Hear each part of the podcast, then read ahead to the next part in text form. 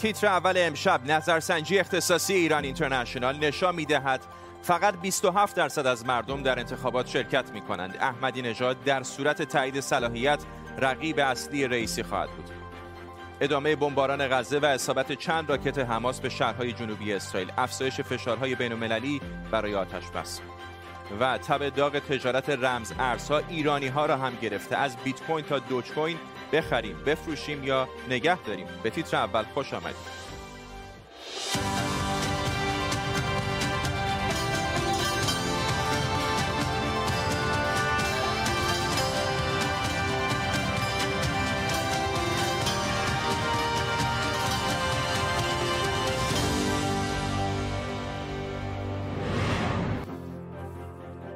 سلام به شما. نظرسنجی اختصاصی ایران اینترنشنال نشون میده در صورت تایید صلاحیت محمود احمدی نژاد رقیب اصلی ابراهیم رئیسی در انتخابات ریاست جمهوری ایرانه. این نظرسنجی میگه فقط 27 درصد از مردم در انتخابات شرکت می‌کنن و اصلاح طلبها تقریبا هیچ شانسی ندارن. گزارش مرکز افکار سنجی ایسپا هم نشون میده فقط 11 و 4 دهم درصد مردم اخبار مربوط به انتخابات ریاست جمهوری رو در حد زیاد دنبال می‌کنن و بیش از 38 درصد حتی از ماه برگزاری انتخابات هم اطلاعی ندارن. تقسیم بندی رای دهندگان نظرسنجی رو اینجا پشت سر من می‌بینید. 1891 نفر در مناطق شهری و روستایی در این نظرسنجی شرکت کردند و در مورد میزان مشارکت و کاندیداهای احتمالیشون گفتن. در این نظرسنجی فقط 27 درصد گفتن که در این انتخابات شرکت می‌کنن. افرادی که هنوز مرددن 18 درصدند و 55 درصد هم گفتن که در انتخابات شرکت نخواهند کرد. این نظرسنجی چون در فاصله زمانی 12 تا 21 اردیبهشت 1400 انجام شده شامل اسم کاندیداهای احتمالی هم می‌شد که بعضیشون مثل ظریف و غالیباف و آذری جهرومی ثبت نام نکردند. همونطور که می‌بینید بیشترین اقبال با اختلاف زیادی به ترتیب با ابراهیم رئیسی رئیس فعلی قوه قضاییه و محمود احمدی نژاد رئیس جمهوری سابق ایران بوده. اما در بین اون 18 درصدی که گفته بودن برای شرکت در انتخابات هنوز تصمیم نگرفتن و مرددن اگر رأی بدن 36 درصد به احمدی نژاد و 12 درصد به ابراهیم رئیسی رأی میدن. و با این حساب محمود احمدی نژاد اگر به تایید شورای نگهبان برسه رتبه اول رو طبقه نظرسنجی به دست میاره. اما در انتهای جدول اقبال پرسشوندگان به کاندیداهای منصوب اصلاح طلبان مثل اسحاق جهانگیری معاون اول فعلی حسن روحانی و مصطفی تایزاده بسیار پایینه تا جایی که تایزاده با صفر درصد هیچ جایگاهی در بین انتخابهای پرسشوندگان نداشته در این نظرسنجی معاون اول حسن روحانی جهانگیری با نزدیک به 30 درصد وزیر خارجه ظریف با نزدیک به 18 درصد و احمدی نژاد با کمی بیش از 15 درصد کمترین میزان اقبال در میان 27 درصد افرادی که به احتمال زیاد رأی خواهند داد رو به خودشون اختصاص دارند. در این نظرسنجی همینطور از میزان رضایت افراد نسبت به عملکرد دولت آقای روحانی پرسیده شده که مطابق اون 18 درصد از عملکرد او رضایت داشتند دو درصد هم گفتن نمی‌دونن یا به این پرسش پاسخ ندادن و 80 درصد هم از عملکرد روحانی ناراضی بودند در فاصله تنها چند هفته تا پایان عمر دولت روحانی طبق این نظرسنجی کسانی که در این مدت نسبت به عملکرد حسن روحانی به صورت کلی رضایت داشتند فقط 18 درصده که در مقایسه با 6 ماه پیش در آبان سال 99 کاهشی 7 درصدی رو نشون میده. آرش غفوری تحلیلگر سیاسی از راکویل که این تحقیقات رو انجام داده از همین شهر به ما پیوسته. آقای غفوری تا الان همیشه یک حدس و گمانهای وجود داشت در مورد میزان مشارکت احتمالا پایین. الان برای اولین بار یک داده هایی داریم که تصویر روشنتری داره به ما نشون میده. بله البته خب ما توجه کنیم وقتی میگیم در مورد میزان مشارکت و رای دهندگان احتمالی این از یک مدل به دست میاد. یعنی ما توی همین نظرسنجی حدود چهار یا پنج تا سال رو داشتیم که می‌خواستیم میزان مشارکت رو بر اساس اونها بسنجیم. یعنی از رای ها پرسیدیم یا از پاسپورت شوندگان پرسیدیم که آیا شما تو انتخابات شرکت می‌کنین و یک داشتن؟ مثلا می‌گفتن با احتمال زیاد تا حدی کم خیلی کم چیزی شبیه. در این حال ازشون میپرسیدیم تا آیا اصلا می‌دونه انتخابات ریاست جمهوری چه زمانی برگزار میشه؟ اگر کسی بگه من با احتمال زیاد حتما تو انتخابات شرکت کنم اما اگر ندونه زمان انتخابات ریاست جمهوری کیه؟ مثلا دیگه سال دیگه برگزار میشه این از رای دهندگان احتمالی ما کم میشه. در این حال سوال داشتیم در مورد اینکه اگر بین یک تا پنج اگر بخواید میزان مشارکت خودتون رو اندازه بگیرین چه عددی به خودتون میدین؟ یک میدین که کمترین یا پنج که بیشترین هست؟ و اونایی که رقم بالا رو می‌گفتن در نظر به عنوان رای دهنده احتمالی در نظر می‌گرفتیم.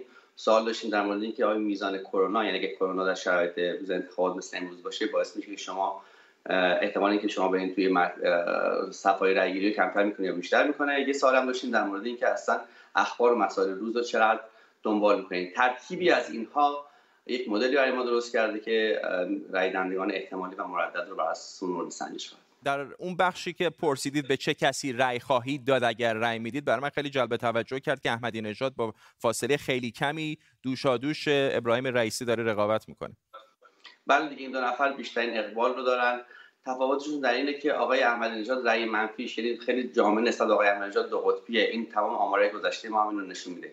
یه دیشون رو خیلی دوست دارن و یه دم به صورت مشخص ازشون خیلی خوششون نمیاد. در مورد آقای رئیسی اما اینطوری نیست. یعنی اونهایی که آقای رئیسی رو رأی منفی رئیسی در میان کسایی که شناخته شده هستن در مورد کاندیدا از همه کمتر است. و این خب برای آقای رئیسی یه به قول نکته مثبت توی انتخابات. از اون طرف در میان کسایی که مردد هستن یا کسایی که گفتن تو انتخابات شرکت نمی‌خوام بکنن. اگر هر دلیل وارد بشن تو انتخابات شرکت بکنن شانس آقای احمدی نژاد بیشتر از آقای رئیسی. جالبه خیلی چهره پررنگی هست در فضای سیاسی دیگه. یعنی یا علاقه مندن بهش یا ازش دل خوشی ندارن. در هر دو طیف کسانی که نظرسنجی رو در واقع درش شرکت کردن در اون بخشی که میگه به چه کسی رأی نمی‌دید هم آقای احمدی نژاد بازم تقریبا در صدره. بله تو آمار گذشته ما اینو نشون میده. چون مثلا ما قبلا حالا سوال میپرسیدیم که آقای احمدی چه نمره ای میدیم بین 0 تا 20 یا حالا قبلا داده بودیم بین 0 تا 20 همیشه کسایی که 0 می‌دادن و 20 می‌دادن یعنی کسایی که آقای احمدی خیلی دوست داشتن یا ایشون رو دوست نداشتن یه دو قطبی ایجاد می‌کرد بین کسایی بین ایشون. یعنی اون وسط خیلی کمتر هست. آقای احمدی نسبت به بقیه کاندیدا البته. هیچکس بی نظر نیست نسبت به آقای احمدی نژاد به نظر میاد. بخش آخر این نظرسنجی هم که جلب توجه می‌کنه عملکرد حسن روحانی هست. چیزی نزدیک 80 درصد گفتن که از عملکرد او راضی نیستن. وقتی مقایسه می‌کنید با نظرسنجی های پیشین و دولت های دیگر کجا قرار گرفت آقای روحانی؟ آقای روحانی یه زمانی توی سال 94 بالاترین محبوبیت رو داشت و بعد رسیدیم به 96 بازم محبوبیتش بالا بود. دارم میگم بالای 67 درصد 68 درصد و از عملکردش راضی بودن محبوبیتش تا 70 درصد هم می‌رسید. اما به تدریج این اومد پایین توی نرسنجی آبان ماه ما. تقریبا نسبت به این نرسنجی کسی از عملکرد آقای رودانی ناراضی نیستن یعنی ناراضی هستن حدود 14 درصد رفتن بالا که رسید به 80 درصد. و کسایی که از عملکرد ایشون هم راضی هستن حدود 7 درصد اومده پایین رسیده به 18 درصد. و این یه چیزی رو هم به ما در مورد کاندیداهایی که توی انتخابات یه جوری با آقای روحانی ترکیب میشن. یعنی مثلا خودشون رو می‌تونن الساق بکنن با آقای روحانی یا الساق میشن با آقای روحانی اگه بخوایم بگیم مثل آقای جهانگیری یا اگر آقای ظریف میومد. تا حدی آقای لاریجانی اما با نسبت بسیار کمتری. شما رأی منفی اینها که می‌بینید نشون میده که به حال این نسبتی با دولت دارن یک مزیتی برایشون در انتخابات نخواهد ممنونم از شما. آرش غفوری تحلیلگر مسائل سیاسی از راکویل در مریلند آمریکا. با ما نظرسنجی جالبی است. می‌دونم که در بخش‌های بعدی خبری و همطور در وبسایت و شبکه‌های اجتماعی ایران اینترنشنال هم مفصل در ساعت‌ها و روزهای پیش رو به اون خواهند پرداخت. بعد از حدود یک هفته درگیری میان اسرائیل و فلسطینیان گزارش شده حماس برای خاتمه جنگ پیشنهاد آتش بس داده اما اسرائیل اون رو رد کرده. بنیامین نتانیاهو نخست وزیر اسرائیل گفته حملات تا زمانی که لازم باشه ادامه داره. از زمان شروع درگیری ها بیش از 170 نفر در غزه و 10 نفر در اسرائیل کشته شدند. تلاش‌های دیپلماتیک برای برقراری آتش بس همچنان ادامه داره. جو بایدن رئیس جمهوری آمریکا جداگانه با نتانیاهو نخست وزیر اسرائیل و محمود عباس رهبر تشکیلات خودگردان فلسطینی گفتگو داشته. همکارم بابک اساقی از تلاویو در اسرائیل با ماست. بابک فشارهای بین المللی همطور داره بر هم اسرائیل هم حماس زیاد میشه که آتش بس رو قبول بکنن. چه میشنویم از مقامات اسرائیلی؟ آیا نشانه وجود داره که این درگیری خونین به پایان برسه؟ فرداد من هم اکنون در تلاویف هستم در پشت بام یکی از خانه هایی که قرار بود که امشب شب عید شاوعود یکی از اعیاد مذهبی یهود را جشن بگیرن. ولی همونطور که می‌بینید سفره خالی هستش و از حراس موشک هایی که در چند روز گذشته از جنوب تا مرکز اسرائیل را پر کرده را این جشن ها در بسیاری از اماکن برگزار نشد و تمامی مردم اسرائیل و همچنین مردم غزه در انتظار اون لحظه ای هستن که اعلام آتش بس بشه. ولی هنوز اون لحظه به نظر میاد که بسیار دور هستش. مقامات اسرائیلی اخبار ضد و نقیزی را در رابطه با احتمال آتش بس مطرح کردند یکی از اعضای کابینه اسرائیل گفتش که هنوز عملیات نگهبان دیوارها ادامه خواهد داشت. اما یک مقام نظامی گفتش که تا آخر این هفته این عملیات نظامی اسرائیل پایان می‌گیره. در کنار اون بنیامین نتانیاهو دقایقی پیش گفتش که هنوز کار ما در غزه پایان نیافته و ما از پشتیبانی کامل ایالات متحده هنوز برخوردار هستیم. شب گذشته و همچنین امروز راکت های بسیار زیادی از سوی نوار غزه به جنوب اسرائیل و دیشب به مرکز اسرائیل شلیک شد.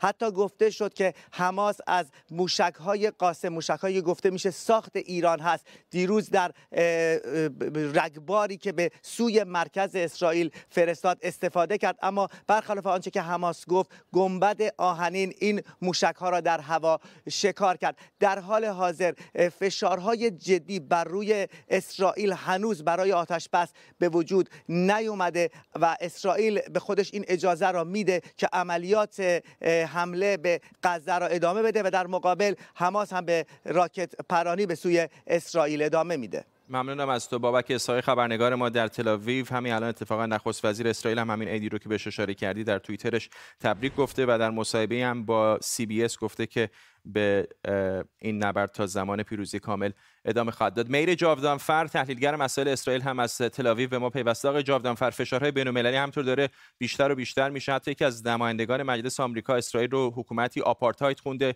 فکر می‌کنید تا چه اندازه دیگر اسرائیل بتونه به این نبرد ادامه بده؟ فعلا به نظر میاد که آقای نتانیاهو مصمم هستش. به احتمال زیاد تا چند روز دیگه حداقل این عملیات به نظر میاد البته که ادامه خواهد داشت برای آقای نتانیاهو و برای دولت اسرائیل و برای ارتش اسرائیل به خصوص الان بسیار مهم هستش که این عملیات رو یک جوری پایان بدن که که بر اساس اون حماس واقعا بهش ضعیف شده باشه بهش ضرباتی که الان به حماس زده شده از دیدگاه ضربات به زیربنای حماس زیربنای نظامی حماس ساخت اماکنی که استفاده میشه برای ساخت موشک و و خود رزمندگان حماس که در, در تونل بهشون حمله شد. الان اسرائیل به نظر میاد که هدفش این هستش که تا اونجایی که می‌تونه اونها رو ضعیف بکنه که دفعه دیگه اگر حماس دوباره خواست تصمیم حمله به اسرائیل رو بگیره که بازدار بازدارندش قدرت بازدارندگی اسرائیل جلو این تصمیم رو بگیره و حماس به تلفاتی که این دفعه داشت بنگره و تصمیم بگیره که که دوباره به اسرائیل حمله نکنه. فعلا به نظر میاد که در حال حاضر این الان اولویت برای اسرائیل هستش.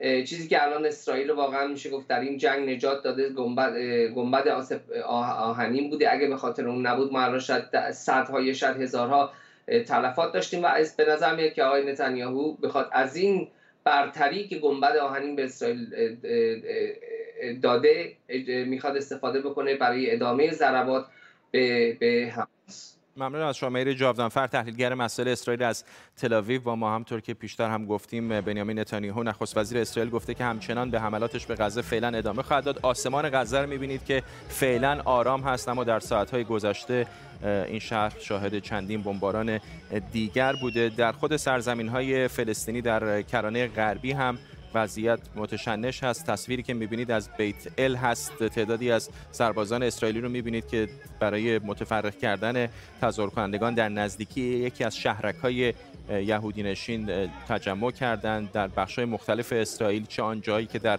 کنترل دولت اسرائیل هست چه بخشهایی که در دست تشکیلات خودگردان هست و البته در غزه شرایط در یک هفته گذشته نارام بوده. شاخه نظامی جهاد اسلامی فلسطین از بکارگیری موشک‌های جدید و پیشرفته از جمله موشک قاسم در حمله به اسرائیل خبر داده. ارتش اسرائیل اعلام کرده فقط همین دیشب 130 راکت از غزه به سمت اسرائیل شلیک شده. از زمان شروع درگیری ها سامانه گنبد آهنین اسرائیل بیش از هزار راکت رو رهگیری و منهدم کرده. اسرائیل اعلام کرده به حملات موشکی به غزه تا زمان برقراری امنیت ادامه میده.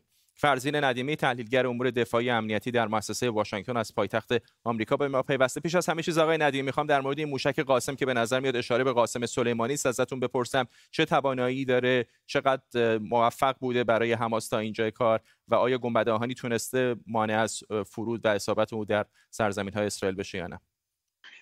عکسایی که من تا حالا دیدم از این موشک به نظر من کیفیت خاصی نداره. به نظر میاد یک راکت دستاس هست که بر روی خودرو نصب شده. به سبک نیروهای میلیشیای طرفدار ایران در سوریه خیلی شباهت به اونو داره. کلاهک به نسبت بزرگی داره ولی من معتقد نیستم که 400 کیلوگرم کلاهک این وزن کلاهک این راکت باشه. من فکر می‌کنم چیزی حدود 100 کیلوگرم باشه. به نظر می‌رسه که اخیرا در روزهای اخیر استفاده شده ازش علیه شهرهای نزدیک اسرائیل. به نظر من خیلی دورتر از استراد نتونه بره و به خاطر همین در نهایت گنبدآهنی مشکل خاصی فکر نمی‌کنم برای رهگیری این نوع راکت داشته باشه. همه شواهد به نظر میاد که اسرائیل همچنان می‌خواد به حملاتش دست کم به غزه ادامه بده. از سمت دریای مدیترانه هم حملاتی انجام دادن. گفته شده بعضی از زیردریایی های ساخت حماس هم نابود کردن. این شواهدی که داریم می‌بینیم چه به ما نشون میده؟ آیا اسرائیل می‌خواد تا جای ممکن تمام توانایی نظامی حماس رو در این موقعیتی که الان به دست آورده نابود بکنه یا فکر می‌کنید میشه یک آتش بسی رو در دست دید؟ خب فعلا به نظر می‌رسه که واقعا اسرائیل داره فکر می‌کنه که در این چند روز آینده می‌تونه ضربه کاری بزنه به امکانات نظامی حماس. نباید فراموش کرد که حماس هم در روزهای اخیر سعی کرده که میدان نفتی تامار در 25 میدان نفتی offshore تامار در 25 کیلومتری ساحل اسرائیل رو با راکت و زیردریایی های کنترل شونده از راه دور به وسیله جی پی اس مورد حمله قرار بده. اینا زیردریایی هستن با جی پی اس هدایت میشن. 50 کیلوگرم مواد منفجره حمل می‌کنن و در نتیجه اسرائیل سعی کرده که امکانات دریایی حماس رو به طور مشخص و ضربات هوایی و همینطور به وسیله موشک های هدایت شونده از ناوهای خودش از ساحل مورد حمله قرار بده تا این توانایی حماس رو کاهش بده. ممنون از شما. فرزین ندیمی تحلیلگر مسائل دفاعی امنیتی از واشنگتن دی سی با ما. در خبری دیگه و در ایران آتش سوزی در جنگل های زاگرس در ایلام و کوکیله رو با رحمت که از چند روز پیش شروع شده بود مهار شده. گفته شده که در این آتش سوزی صدها هکتار جنگل و مراتع سوختن. این نمودار مساحت جنگل هایی که در ده سال گذشته در ایران سوختن. همونطور که می‌بینید پارسال بیش از 20 هزار هکتار جنگل سوخته. مجموع جنگل هایی که در ده سال گذشته در ایران سوختن 159544 هکتار بوده. یعنی دو برابر مساحت شهر تهران. این یعنی به ازای هر ایرانی دو نیم متر جنگل سوخته.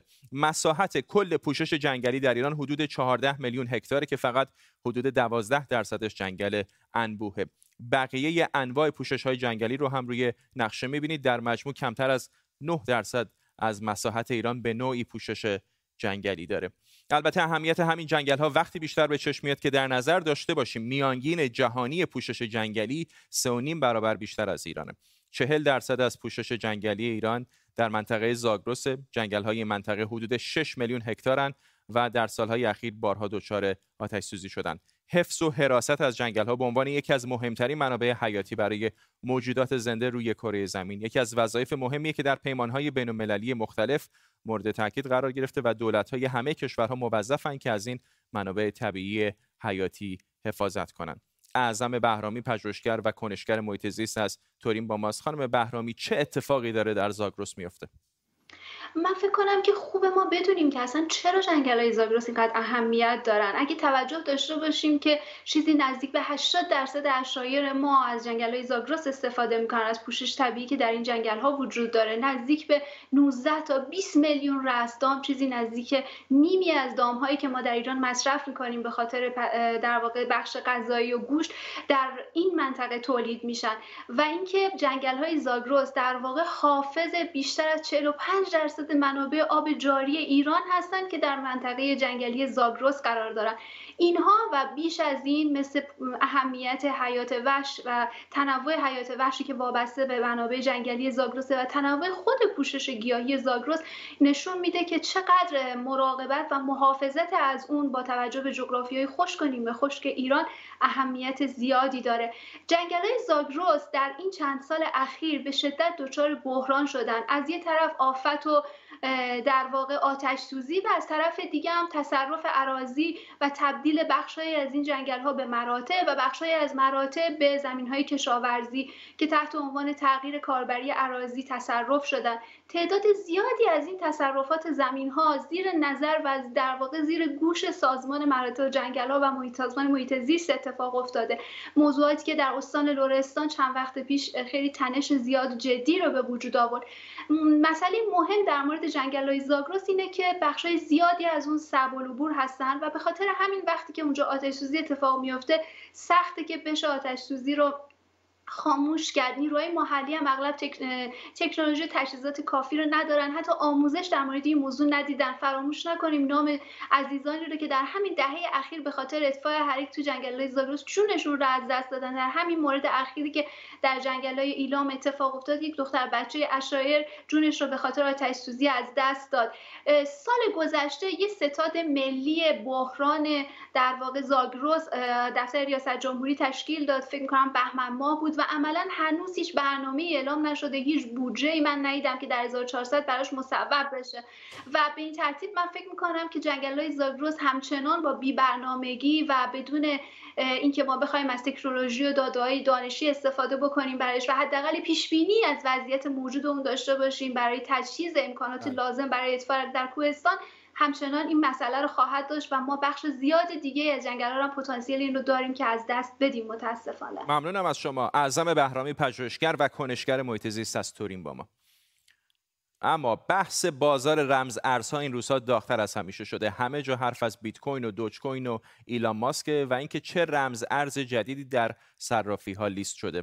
در ایران هم به نظر می‌رسه که مردم از این بازار حسابی استقبال کردن. به نقل از اتاق بازرگانی تهران گفته شده احتمالا حدود 12 میلیون ایرانی وارد بازار رمز ارزها شدند و جالبتر اینکه 62 درصد اونها در همین شش ماه اخیر وارد این بازار شدند بابک جلیلوند کارشناس رمز ارز و فناوری بلاکچین از آمستردام با ماست. آقای جلیلوند خب این رمز ارزها الان مدتی هستش که داغ شدن ولی تقریبا دست کم در کلاب هر یکی در میون اتاقها رو که می‌بینید بین ایرانی ها حرف رمز ارزها هست. چه شده که اینقدر در ایران مورد استقبال قرار گرفته؟ سلام عرض می‌کنم خدمت شما و بینندگان محترمتون. خب این استقبال اولا به صورت کلی خب جهانی هستش. یعنی در تمام نقاط دنیا به خاطر این رشدی که داشته بیت کوین به خصوص باعث شده که توجه خیلی از مردم جلب بشه بهش. ولی توی ایران خب بیشتر در واقع این توجه جلب شده و هم دلایل مختلفی می‌تونه داشته باشه. شاید اولین دلیلش این هستش که ما افت در واقع ارزش یا نرخ برابری ریال رو نسبت به سایر ارزها خب داریم و دیدیم تا یه چند سال گذشته. شاید دومین مسئلهش این باشه که خب بورس پارسال یعنی سال گذشته خب خیلی شرایط نابسامانی رو داشت برای مردم یا برای کسایی که تازه وارد اون شدن و خب تونست و سرمایه های زیادی رو از دست دادن.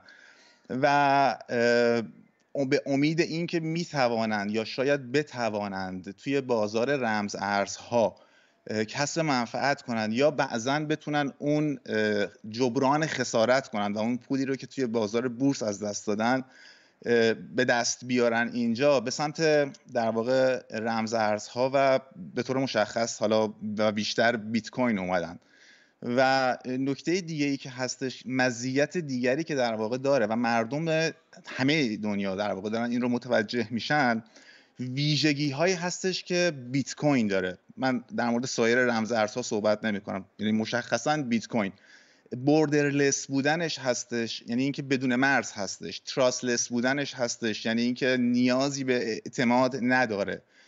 و نکته دیگه اینکه اینترنت زمانی که اومد خب تونست مرزهای ارتباطی و اطلاعاتی رو از میون برداره. اما مرزهای مالی رو نتونست برداره. خب بیت کوین این در واقع امکان رو هم به مردم داره میده و خب هر چقدر بیشتر فرصتمون کم هست. اینم می‌خوام ازتون بپرسم که من در گوشه و کنار می‌بینم. با داغ شدن این بازار نمونه های کلاهبرداری هم کم و بیش داره رونق پیدا می‌کنه. چه کار باید بکنن کاربرها؟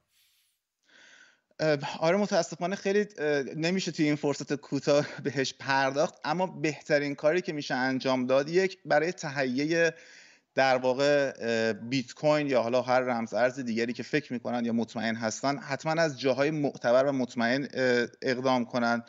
یه مثالی رو هم هست میگن که در واقع هیچ چیز مجانی بیمعنا نیست. اینکه میگن فلان شرکت airdrop داره یا در واقع توکن مجانی میده trust نکنن و سعی کنن اطلاعات بیشتری رو به دست بیارن و مطالعه کنن. چون بسیار بسیار این فضا پرخطر هست. بله. شخصا فقط میگم بیت کوین می‌تونه آینده بله. بهتری داشته باشه فعلا. حالا در, در آینده ببینیم. ممنونم از شما. بابک جلیون کارشناس رمز ارز و فناوری بلاکچین از آمستردام هلند. با ما پیش از پایان برنامه دوباره اجازه بدید آسمان غزه رو ببینیم که کم و بیش الان آرام هست. اما نخست وزیر اسرائیل در مصاحبه با سی بی اس گفته که زمان خواهد برد تا به یک آتش بس برسیم. تصاویر دیگری هم داریم از سرزمین های اشغالی همطور که می‌بینید تعدادی از مردم در بیت ال در نزدیکی یکی از شهرک نشین های یهودی تجمع کردند. به این ترتیب می‌رسیم به پایان تیتر اول. امشب تیتر اول رو در یوتیوب هم می‌تونید بعد از چند ساعت با زیرنویس ببینید تا فردا و برنامه دیگر بدرود.